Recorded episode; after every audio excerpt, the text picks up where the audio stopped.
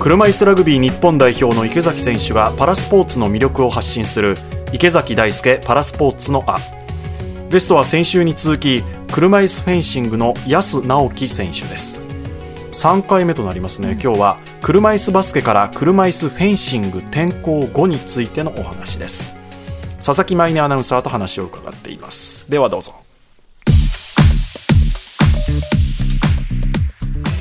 イタリアから帰国された後は契約を日本で結んだんですか？はい。それで打ち込んで2012年に車椅子バスケを引退されたということですが、はい。その引退は何かきっかけがあったんですか？やっぱりバスケットはフィジカルがかなり必要になってきて、はい。で、やっぱり海外でやってたっていうのもあったんで、体も悲鳴上げてましたし、うんそうでそんな中、ちょうど若手も急成長してきたっていうのもあって、東京オリンピック・パラリンピックが、まあ7年後に、まあ、決定したっていう年でもあって、7年後バスケでもう一回輝けてるかなってこう想像した時うん。に、ちょっとなかなかそういうイメージはできなかったんですね。まあ、ただ、アスリートとしては、こう、まだやれるっていう、まあ、自信だったり、そういう気持ちは強く持ってたんで、はい。本当24年ぐらいもう車椅子バスケットね、あの人生捧げてやってきたものだったんですけど、本当苦渋の決断ではあったんですけど、まあバスケをやめて、まあ違う競技でもいいから、パラリンピックもう一回出たいなっていう気持ちが上回って、まあ引退して、新たな競技ということで、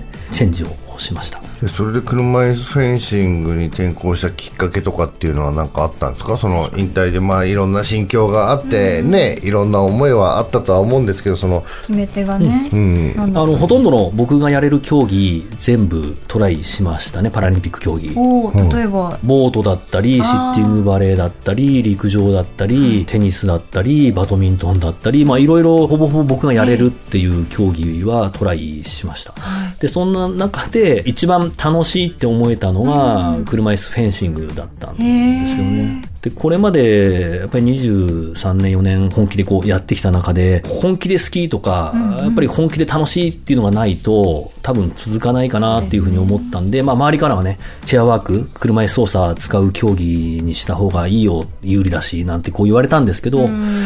まあそこではなくて、まあ自分が一番楽しいとかやれそうって思える競技を選んだっていうところで、まあ車椅子フェンシングだったんですね。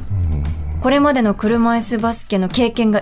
生きたりもするんですか？あ、全然全く生きてないですね。え逆にもう全然、生きてるとしたら、あの、本当に僕誰よりも練習早めに行って練習したんですけど、はい。そこぐらいですかね。唯一なんか残ってるのは。トレーニングの方法も違うし、体の使い方ね、もちろんですけど、全く違うので、今よりも10キロぐらい体大きかったんですけど、もう本当最初邪魔で体重いし、邪魔なんですか？柔軟性ないし、肩甲骨動かないし、まあ、もう本当大変だったんですけど、全部まあ削っていって、食生活とかもだいぶ変わったかな。でも車椅子フェンシングに転向して1ヶ月で日本代表になるって持ってるものはありますよねいやいやいや、その転校した後にこういう壁にぶつかりました、難しかった大変だったっていうそういうのっていやもう毎日壁ですよ。毎日壁。毎日壁。あの、もう、しかも、最初の頃なんて練習する場所も、コーチも教えてくれる人もいなかったんで、自分でじゃあもう練習場所そうですもらっ。てで、結局、王子の障害者スポーツセンターとかで、アイロン掛けのする台あるじゃないですか。あ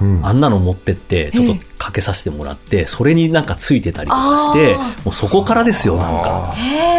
もう本当にね、あの、教えてくれる人も探さなくちゃいけない。自分で。自分で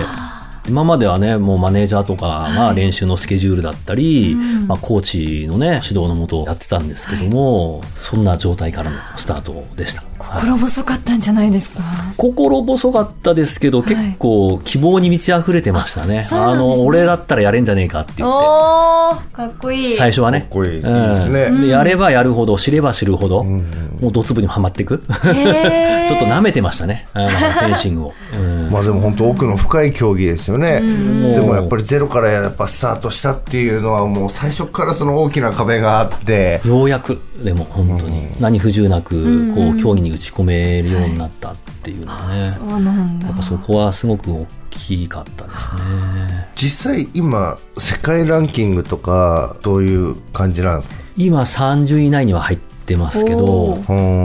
一番の選手っていうのは？今一番強いのがねもう完全中国ですね。中国の選手、もう圧倒的。何が違うんいやもう国を挙げてもうほぼほぼあの合宿やってる感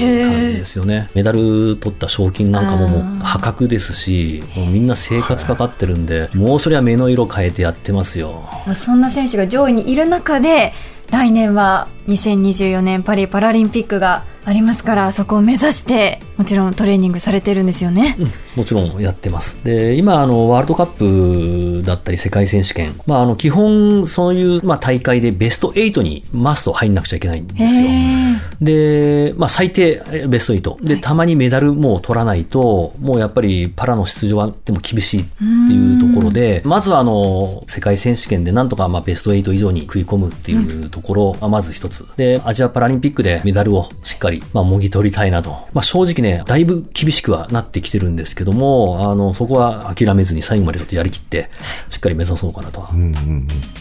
息抜きとかしないですか？いや、僕、そうなんですよ。よく言われるんですよね。年齢も年齢なんで、今、週に5日間の練習うんうん。をしてるんで、まあ、2日ぐらいは休んでますけど、何何やってんですかでも2日間？アクティブリカバーで一つは、今、車椅子バスケね、テニスの国枝慎吾とかも一緒に今、バスケやったりしてます。うん。うん。休みの日でもいいっすね。運動は、うん。いいっすよね、でもそういうのも体を動かす、そうですね。また違うそうそうリフレッシュ、すごくリフレッシュになるし、やっぱ大事ですね。うん。ちょっと今、肘怪我しちゃったんで、しばらくあれですけど、8年ぶりぐらいにちょっと始めたんで、えただ、うんフェンシングに支障をきたさない程度にね、あの、もう本当に遊びで。ー、、えー、そっかでもよかった。ちゃんとお休みもあるんですね、はい。えーじゃあまあいろいろねバスケからその車いすフェンシング行って、今そのパリに向けて頑張ってるっていう中で、今後の目標とか野望っていうのをなんかあったら教えていただきたいなと、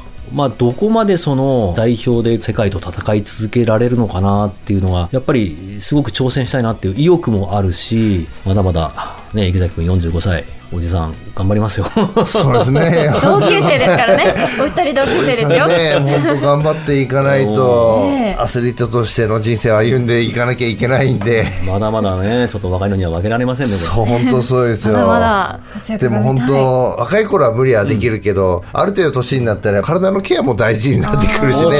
もう練習ばっかりしてればいいってもんじゃなくなってくるからそのバランスもねやっぱ難しくなってくるんでね。ねそれがね、守りに入ってるなんて周りから見られても嫌だけど、もう仕方ないんでね、その辺ちょっとこの年になってきたらここまでやってみろよってね、言 いたくなっちゃいます。いやいやー本当にそう結構辛いですからね。大変だしもただあの、一応生涯現役を掲げてやってますんで、日本代表である限り生涯現役を目指すというところでね、今、あのそっちの挑戦もあるんで、素晴らしあいの今後ね、共生社会になる上で、なんかそういう僕の挑戦が、まあ、同世代だったり、まあ、年上の人たちにも微力ながら後押しとかになれば、まあいいかなというふうに思ってますんで、なんかそういうのをこうエネルギーにして、挑戦を諦めずに、まあ、やり続けていきたいなっていうふうには思ってますね。今後の活躍も本当に楽しみですねそうですね、まあ同年代っていうことでお互い励まし合いながらもしてください。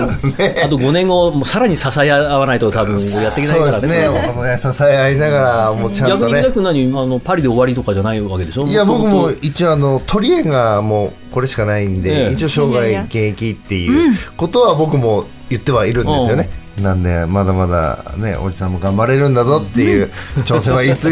ね 何歳になってもできるからもうみんなで頑張っていこうと、生涯現役、お互いに追い込み合ってましたね、宮瀬選手と。そうですね。いやでも素晴らしいですね。休みの日にも動いてるっていうのもねね。本当です、うん、さすが。で今回話を伺ったゲストの安選手ですけれども、はい現在中国で行われていますアジアパラ競技大会で男子フルーレ団体が見事銅メダルを獲得しましたおーおめでとうございます。で安選手自身もエペの個人戦でも6位に入賞したということですね本当におめでとうございますうん以上池崎大輔パラスポーツのあでした。